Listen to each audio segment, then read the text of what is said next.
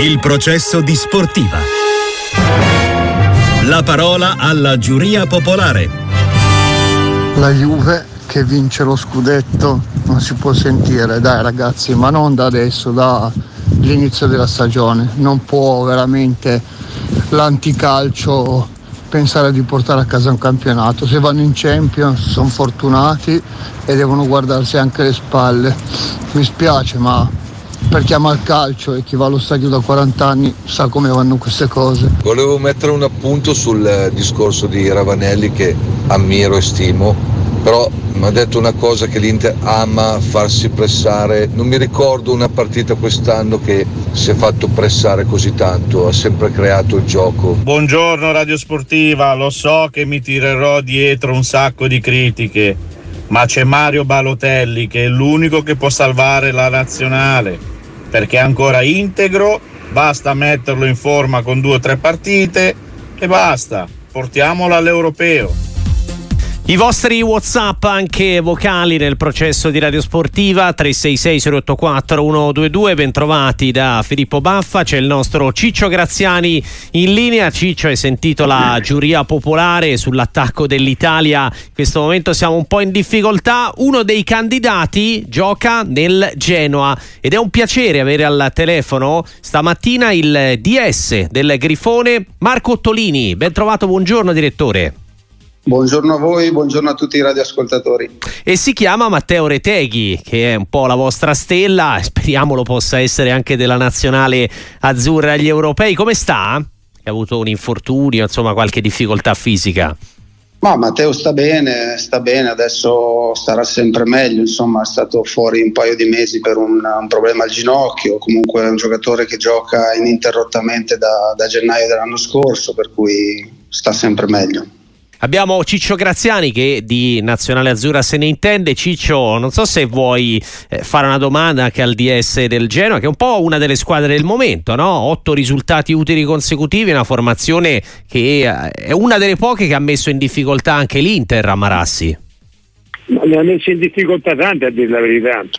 Anche lo stesso Napoli, ti ricordi? Anche se oggi il Napoli chiaramente certo va un po' ridimensionato sulla competitività, visto che vista la classifica, ma il Genoa oggi è in una posizione più che ottimale per quelli che hanno gli obiettivi di partenza. Io non ho domande specifiche, però voglio fare i complimenti al direttore sportivo, perché ragazzi per costruire una squadra ci vuole attenzione, ci vuole intelligenza, capire bene le caratteristiche dei ragazzi non solo dal punto di vista tecnico ma anche comportamentale. Hanno puntato su Gilardino, che ha delle grandissime motivazioni, e mi piace come sta in panchina, non cerca di gestire sempre con molta calma, molta serenità, si fida molto del lavoro che svolge durante la settimana. Sono contento per il Genoa, perché il Genoa è una società gloriosa e quest'anno molto probabilmente potrebbe creare le basi perché magari nei prossimi anni possa ritornare ad essere più competitiva, non solo per un discorso salvezza, ma magari anche per qualcosa di più, perché poi lì c'è un pubblico che è straordinario. Anche la Sampdoria, devo dire che ce l'ha bello il pubblico, molto passionale. Però il Genoa insieme al Toro, insomma a qualche altra società si fanno ammirare per la compattezza e per l'entusiasmo che si portano dentro quello stadio di Marassi. Ecco direttore Ottolini, il nostro Ciccio parlava di prospettiva futura, però il suo AD Blasquez ha parlato di poter lottare per l'Europa già quest'anno? Ma intanto ringrazio e saluto con piacere Ciccio, anche se non ci conosciamo direttamente, ma veramente grazie per le belle parole. Riguardo il resto, noi veniamo da un percorso di 1 anno e mezzo in cui abbiamo avuto, diciamo, la bravura, la fortuna di vincere un campionato, di salire dalla Serie B, che non era assolutamente scontato. È stata una stagione complicata, molto molto intensa, e adesso ci giochiamo le nostre carte, siamo in una buona posizione, però insomma noi dobbiamo pensare a fare i prossimi 10 punti, diciamo, e poi si vedrà, ma siamo concentrati partita per partita e non possiamo pensare ad altro. Ecco, a proposito di Gilardino, a che punto siamo col discorso rinnovo? Insomma, si parla di una possibile addirittura legame pluriennale, un tecnico che voi, lo ricordiamo, l'anno scorso avete promosso addirittura dalla primavera a metà stagione.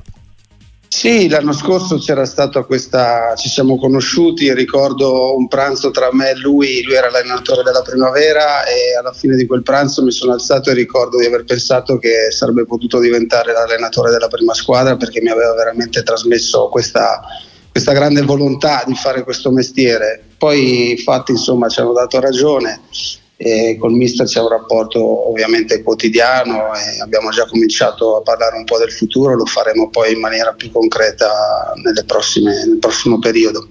Tante domande da parte dei nostri ascoltatori, abbiamo al telefono su Radio Sportiva il DS del Genoa Marco Ottolini, per esempio un amico ci scrive da Napoli, quanto è stato vicino Dragusin, che poi insomma sappiamo, no? Avete ceduto invece al Tottenham. Ma diciamo che su Radu c'erano diversi interessi, tra cui quello del Napoli, quindi penso che al riguardo abbia già parlato anche il presidente De Laurentis. Ci sono stati dei discorsi, ci sono stati dei colloqui, poi le cose sono andate come abbiamo visto. Avete invece trattenuto Guðmundsson, in quel caso c'è stata una offerta last minute della Fiorentina?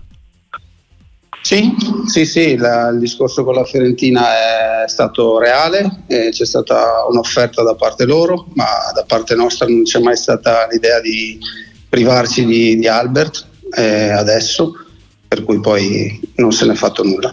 Ciccio, che ne pensi da attaccante di Guðmundsson? No, in questo caso tiro leggermente un pochino le orecchie a Ottolini, in che senso?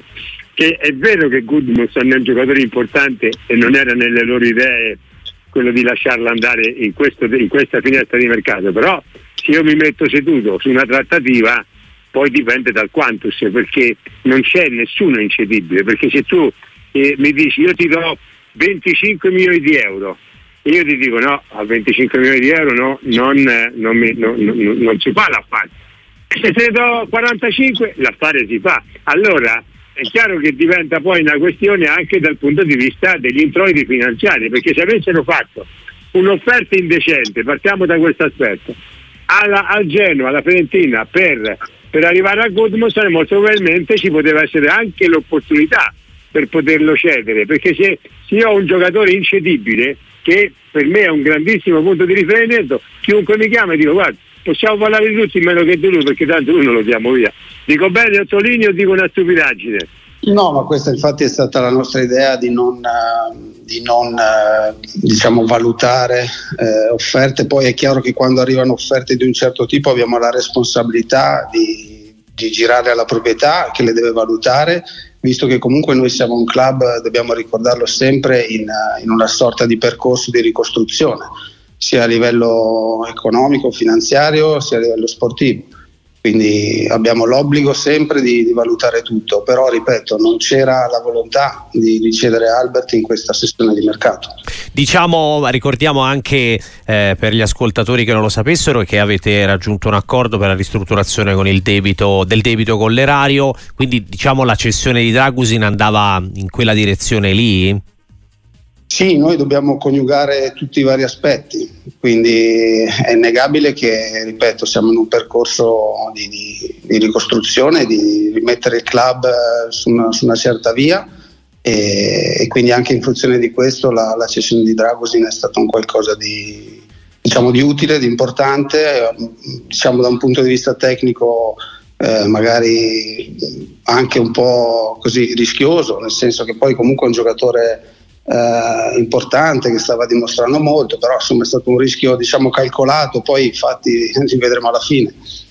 Vi ha permesso di fare mercato a gennaio e di prendere alcuni giocatori. Per esempio ci sono diversi messaggi su Vitinha, un amico le domanda: è stato preso per fare il vice Retegui o per affiancarlo? E un altro, Roberto da Campo Ligure: il dottor Ottolini può parlarci di Vitinha, grande colpo di gennaio?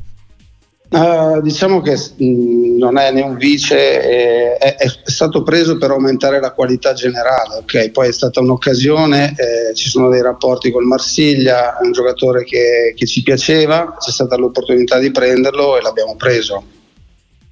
Il ragazzo si è posto molto bene, è già entrato molto nel gruppo, è stato anche colpito, diciamo, dalla coesione che c'è nel nostro gruppo, quindi sembra già integrato, è entrato già bene nella partita di Empoli e poi vediamo nelle prossime.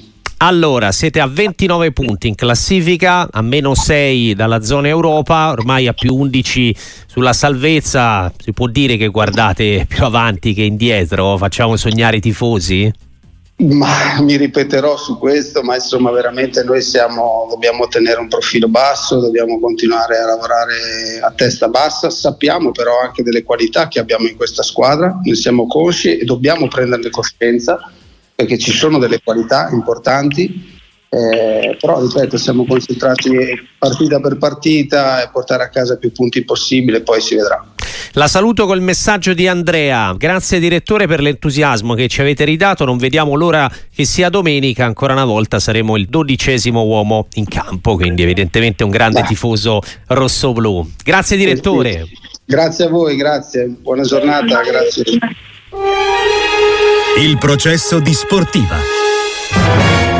Ciccio, secondo te il Genoa può lottare già quest'anno per l'Europa, un po' prematuro? No, quest'anno no, ci sono troppe squadre davanti, però andrà incontro a una salvezza tranquilla, cominceranno a programmare eventualmente anche quella che potrebbe essere la stagione prossima, perché poi si dice che l'appetito viene mangiando, quindi hanno già fatto delle operazioni forse in quell'ottica, ma staremo a vedere. Però insomma la stagione di quest'anno è da